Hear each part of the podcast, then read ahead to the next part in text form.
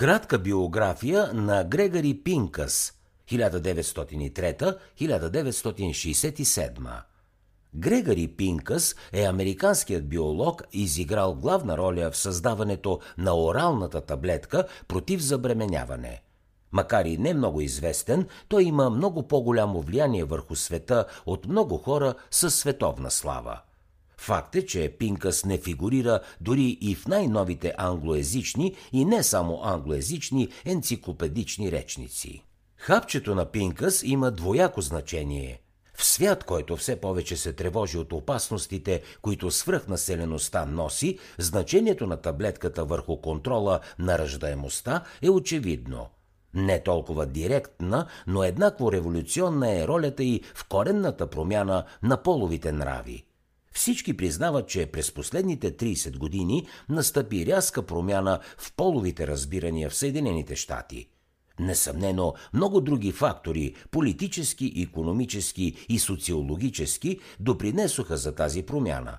Но най-решителният фактор беше появата на хапчето – преди страхът от нежелана бременност пречеше на много жени да имат предбрачни или дори брачни полови отношения.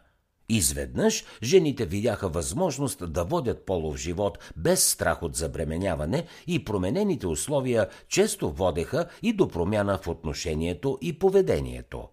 Тук може да се възрази, че създаването на еновид, първата таблетка против забременяване, не е чак толкова важно, тъй като и преди бяха познати безвредни и сравнително надеждни противозачатъчни средства, но такъв аргумент не взима под внимание разликата между средство, което е технически ефикасно, и средство, което е психологически приемливо. Преди създаването на хапчето, специалистите най-често препоръчваха против забременяване тъй наречената спирала. Тя наистина е безвредна и доста надеждна, но на практика повечето жени нямаха и все още нямат желание да я употребяват.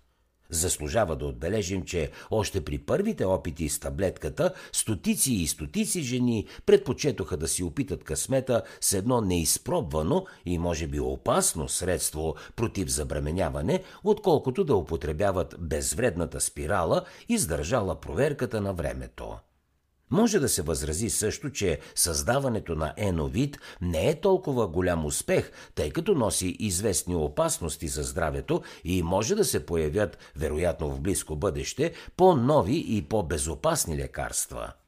Но по естеството си бъдещите средства против забременяване може да претърпят само леки видоизменения, защото таблетката е вече широко възприета и обикновено има задоволителен ефект – през последните 30 години, период през който милиони американски жени започнаха редовно да я употребяват, средната продължителност на живота им се е повишила значително.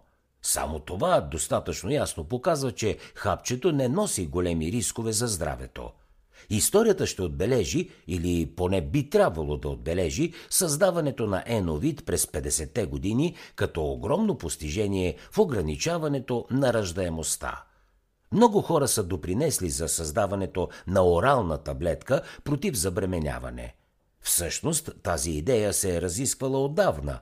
Бедата е там, че никой не е знаел точно какви химикали трябва да влязат в състава й. Колкото и странно да е, главното откритие в тази насока е направено още през 1937 година. Тогава Мейкпис, Уайнстайн и Фридман демонстрират с опитни животни, че инжекции с прогестерон, женския полов хормон, възпрепятстват овулацията.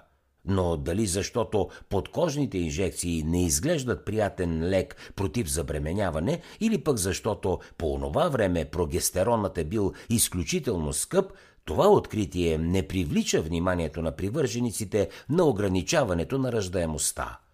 Работата върху създаването на таблетката започва едва през 1950 година с изследванията на американския биолог Грегори Пинкъс. За да чуете още резюмета на световни бестселери, свалете си приложението Бързи книги безплатно още сега.